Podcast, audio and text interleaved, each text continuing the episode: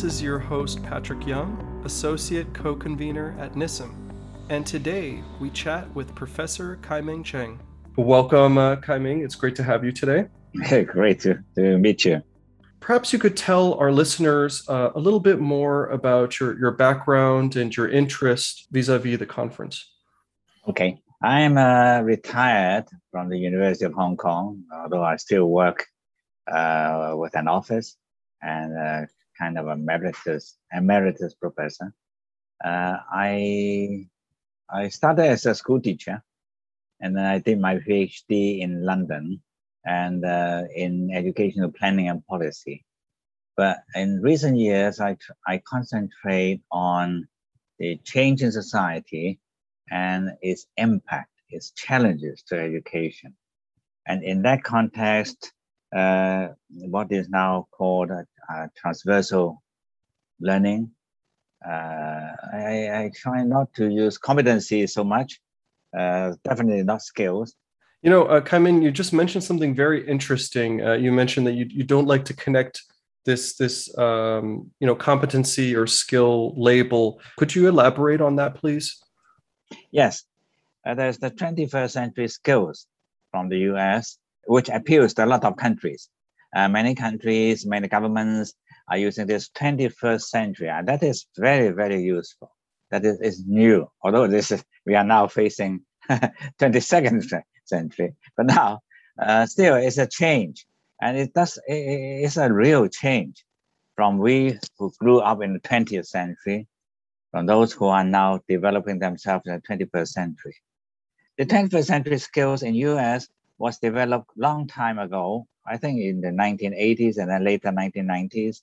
Uh, but it's only uh, during Obama's time that there is the 21st century partnership in the US, where the federal government gives money uh, to match community resources and therefore there's a mushrooming of after school activities because this is definitely not only three hours, not only about reading, writing, arithmetic, and it's about what is in US called the soft skills, right? Still skills. The, it's not only a matter of semantics. When it came to Singapore, I, I can't remember the exact year, developed 21st century competencies where the skills are more or less the same. But they put in the circle in the center core values about caring, about respect, and so on and so forth.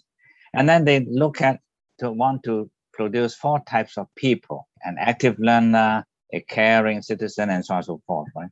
And uh, so they, they start with what the person they want. This is a marked difference. The skills, or even the skills, is basically the performance in work, which is true. And the skills that they arrive at in the Singapore framework is not very different from the US. The three R's, the four C's, and so on and so forth. Right? Uh, however, I also participated in a discussion in Taiwan when they were exactly discussing about these competencies, and they were struggling with how to translate this. And translate it into Chinese doesn't seem to it, it translation in Chinese becomes something like ability. And then they developed gradually into they say, well, education is not only about performance, it's about the internal quality of a person. Now, this of course has this kind of a, a cultural uh, basis. That is 20, 2016. And incidentally, in exactly the same year, in mainland China, scholars at the commission of uh, the Ministry of Education developed what they called the Yang. I don't have a translation for that. It's kind of an internal quality. In mainland China, it's exactly the same term. I don't think they have ever communicated at all because of the political separation. So they, they have a core Yang for Chinese students. So you can see the gradual change uh, the recent change, the recent attention to transversal uh, competencies is much more than cultural difference because in, in recent times you can see that people uh, change jobs, change careers, and there's a whole literature about how people change and so on and so forth. And a lot of people think the future change is due to technology, which is true. But I can see more fundamental changes where technology is only only plays a part. Huge pyramidal uh, bureaucracies are no longer the mainstream, and you have smaller, uh, flatter, because because you don't have mass production, therefore you don't need layers of bureaucracy, and uh, more fragile because they may change because of change of technology, change of uh, market, change of the consumers. In this case, comes in this uh, transversal, I would say, transversal qualities, transversal learning, because people are no longer protected by organization. All your personal quality comes into play. Uh, you have to face ethical challenges. You have to face moral temptations. All these were not so necessary if you work in a huge bureaucracy. To highlight one point that that stood out to me, please. Um, this point uh, that you made that 21st century skills or qualities, if you will, um, you know, perhaps their uh, from their genesis, um, you know, were it is a quite a Western notion, but in some ways got a second life in Asia, and of course, there's many reasons behind you put it that. Right, yeah, I'll put yeah. that down in my next writing.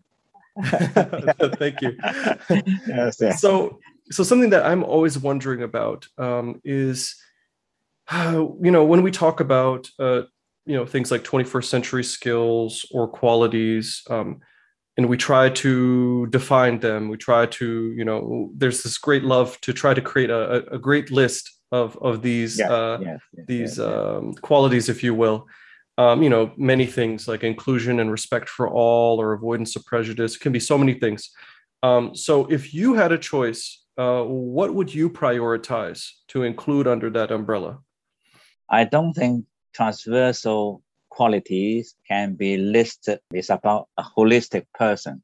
However, this is not this is not satisfying. So yeah. what is it? what is it? That is the fundamental dilemma. In in ancient Chinese, there is a term called 君子, which is reluctantly translated into gentleman. That is an ideal person, right? But what is ideal? So it's, it's almost formed, and in reality, you look at literature, the ancient literature, then, then there's no definitive listing of the attributes of a gentleman. Our people gradually develop, try to uh, concretize, right? We also always thought that students go into school like a like a raw material in a machine, and you you you program it and after afterwards it will become become a good person right? It, it, it's a matter of paradigm about people's learning. And uh, so I, I will leave it as as a question as a question because it's it's not like in in in knowledge and skills you can classify them. You can even put them into silos right?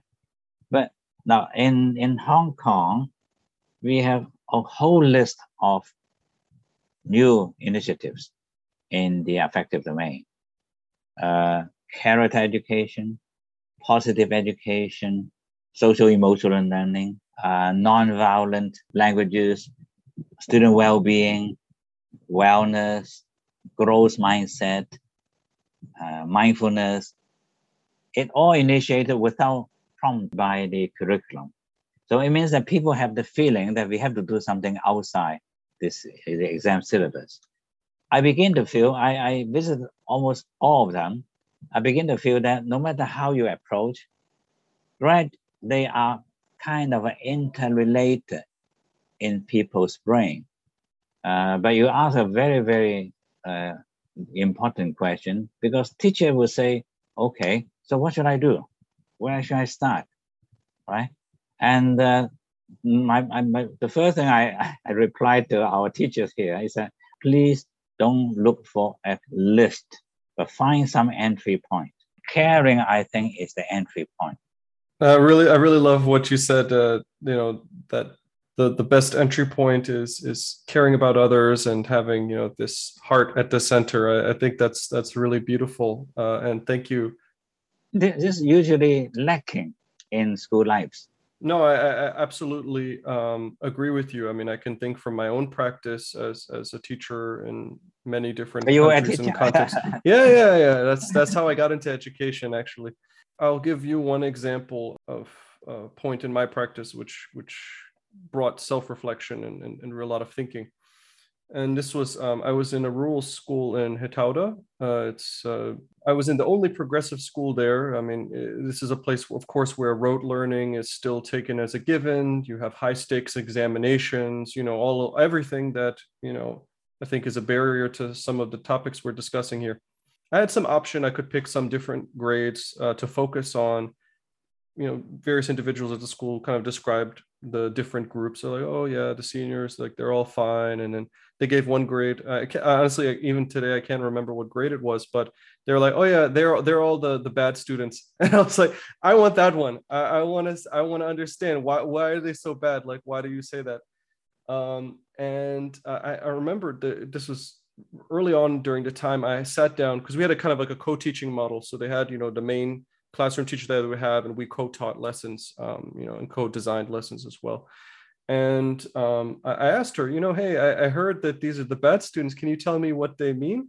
And she she went through every all the all the life story of every single one of those students. So you know, the one who's suffering because there's a divorce at home, and one who has some unrecognized learning disabilities that can't be addressed, and like uh, one who's like the youngest one in who who skipped a grade ahead and is now in this group like you know it was always a different story but i, I always like to think that um, you know a little bit of empathy and self-reflection goes a long way uh, especially when it comes to teachers and their their pedagogical practice. Oh i'm glad you, you raised you raised this point about reflection because all i mentioned about caring is about other people but the other dimension is about yourself and uh, I, I felt that the our education system around the world, uh, most in most cases, the students' value value system are defined by their test scores,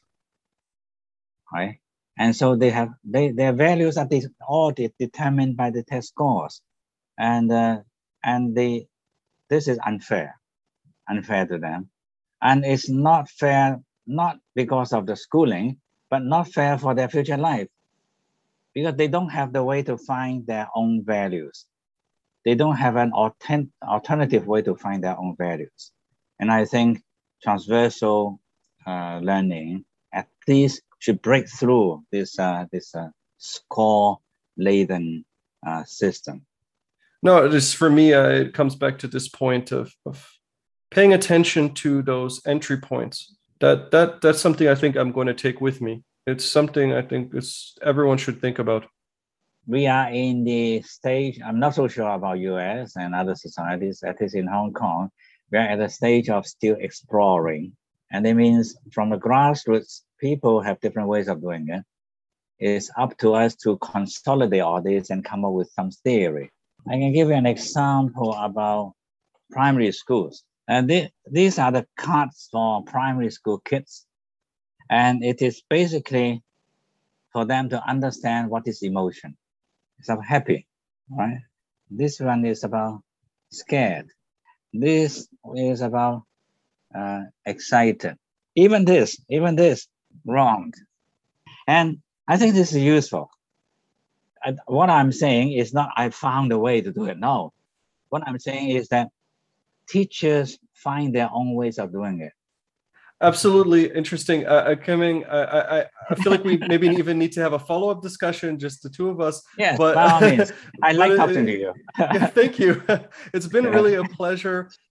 Now you know we're very excited about the upcoming vnies learning transversal competencies in asean countries and their neighbors.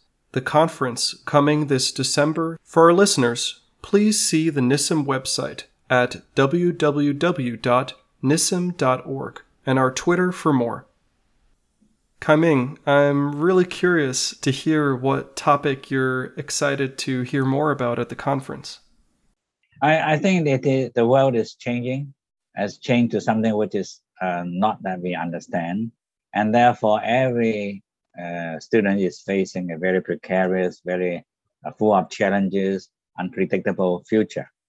That should be taken positively. That is, they have more opportunities. They have more windows. They can change the window, change the opportunity all the time. That means they have to learn to learn.